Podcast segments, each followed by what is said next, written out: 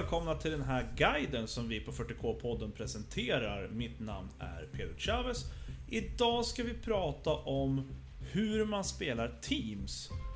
Och eftersom att Teams har blivit en stor del av svensk 40K så tänker vi att det vore perfekt tillfälle att diskutera och prata lite grann om hur man ställer upp när man spelar Teams. Och det som är viktigt här att veta det är att Teams är enligt oss på 40K-podden det bästa sättet att spela 40K eftersom att metat inte lika mycket påverkar hur utkomsten kommer att gå.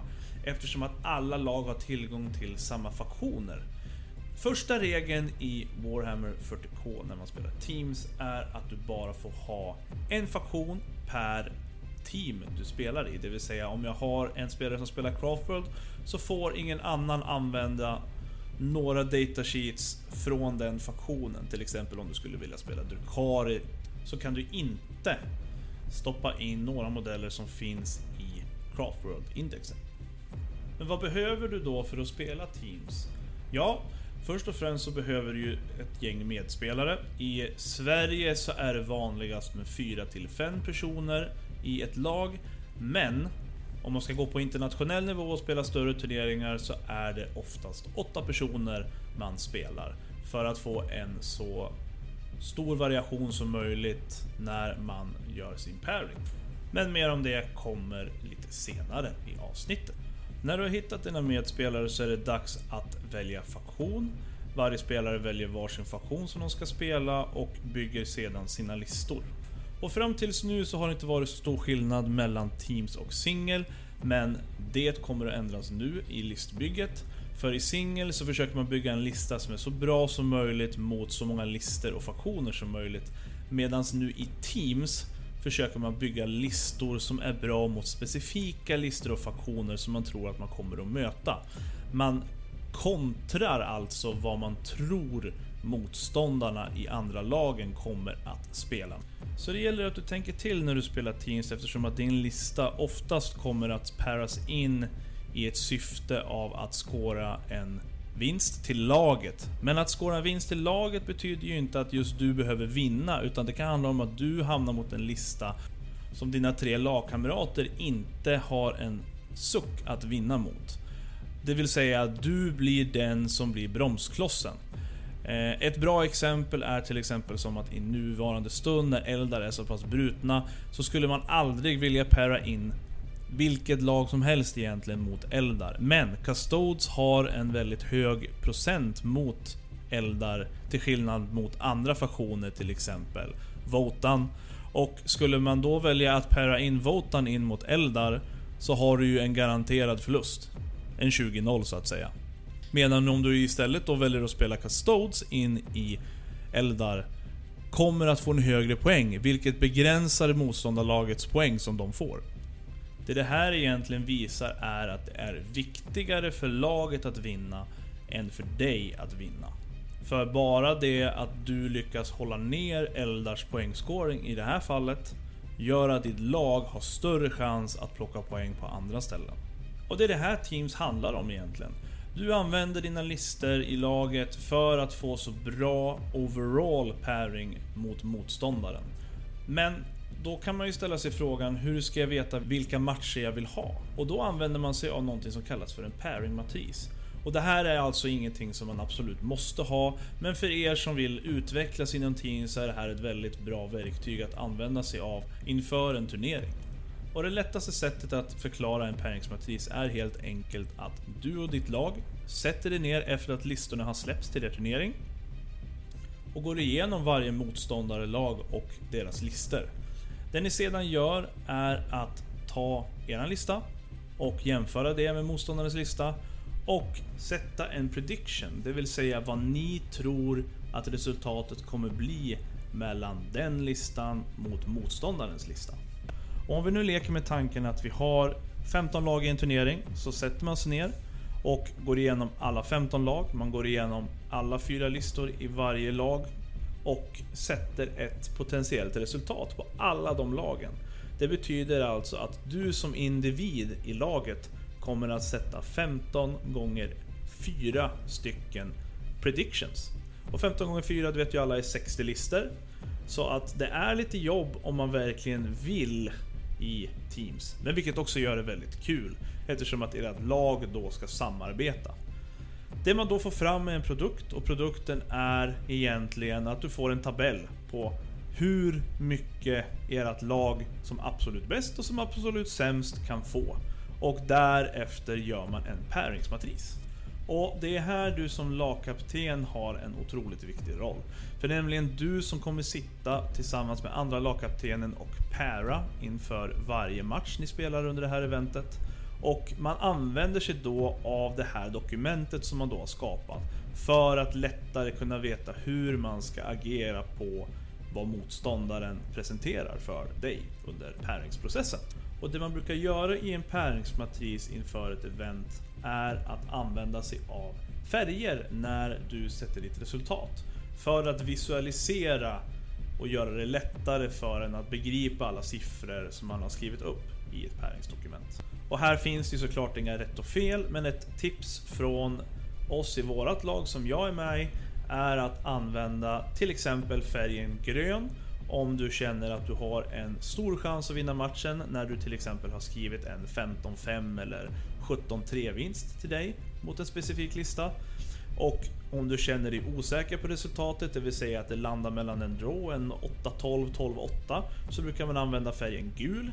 Och är det så att du känner att den här matchen känns det inte som att jag har en blekaste suck i skymningen om att det blir en 2-18, 0-20 då är det en röd markering som ska smackas dit. Och när man har kommit så här långt i sin process inför ett event, då skulle jag vilja säga att man är väldigt bra förberedd och har en hyfsad hum på hur man vill para. Men sen är det ju så också att själva paringen ska hända och då är frågan hur går det till? Och det ska vi ta reda på nu.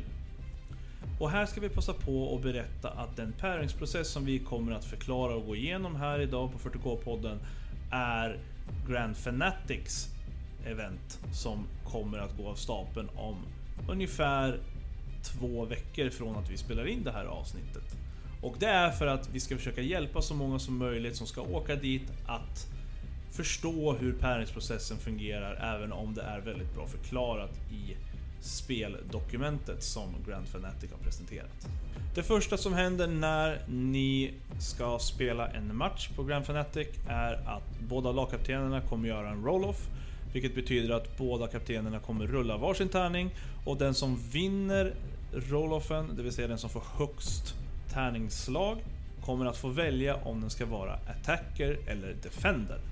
Den som är defender kommer att lägga fram en lista från sitt lag som man väljer att försvara med.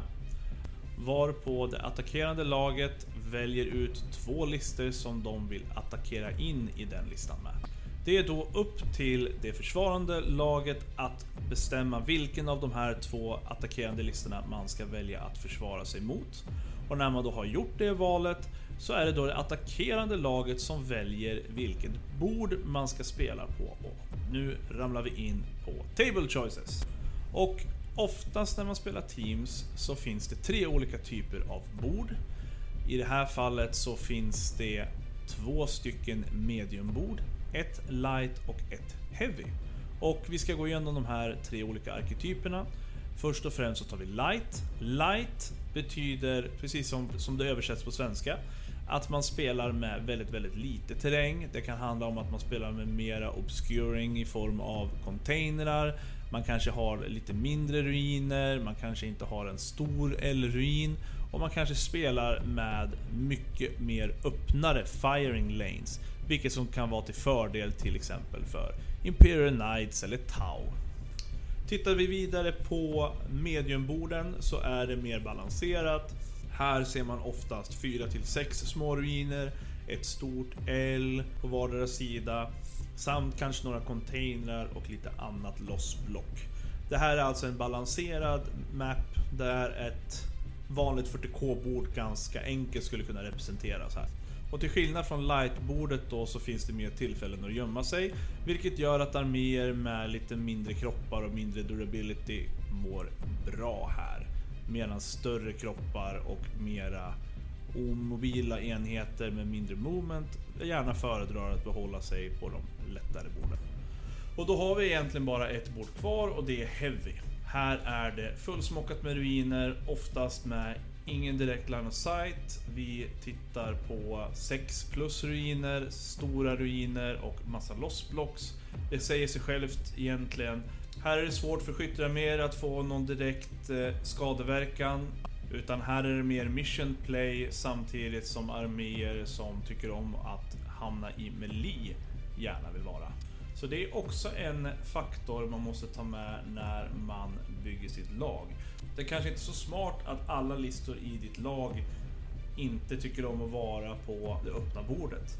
Eller tvärtom, att alla dina listor behöver ha jättemycket skydd för att kunna göra det armén är byggd för att göra. Attackerande laget har valt bord så är det dags för nästa pairing. Det är ju fyra stycken som vi pratar om. Och här är det då återigen Defenden som väljer ut en lista som blir Defenden. Och attacken väljer i vanlig ordning ut två stycken listor som man väljer att attackera in i den listan med. Här kommer sedan Defenden att välja vilken av de här två listorna man väljer att spela mot. Men skillnaden här från första omgången är att här får Defendern välja vilket bord man spelar på. Så skillnaden från förra omgången är alltså att från att man bara fått bestämma vilken motståndare man vill möta så får man även här då inklusive att välja motstånd välja vilket bord man ska spela på. Så att den här pairingen är ganska kritisk för Defenderlaget i och med att man får så många val på sin lista. Det är nu två stycken pairings kvar och här kommer då fördelen till varför det är bra att vara en attacker. Och det finns ju både fördelar och nackdelar med att vara attacker och defender. Som ni har märkt här så har defendern varit den som har fått flest alternativ att välja mellan. Man har fått två listor mot sin enskilda lista att välja, så man har möjlighet att välja den lista som passar den bäst av de två. Och man har dessutom fått tillfälle att välja bord en gång.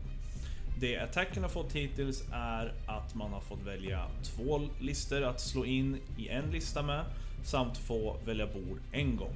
Men nu kommer alltså den stora fördelen med att gå som attack.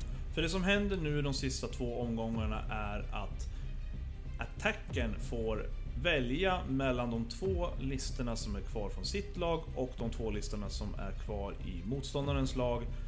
Sätta upp den pairingen helt själv.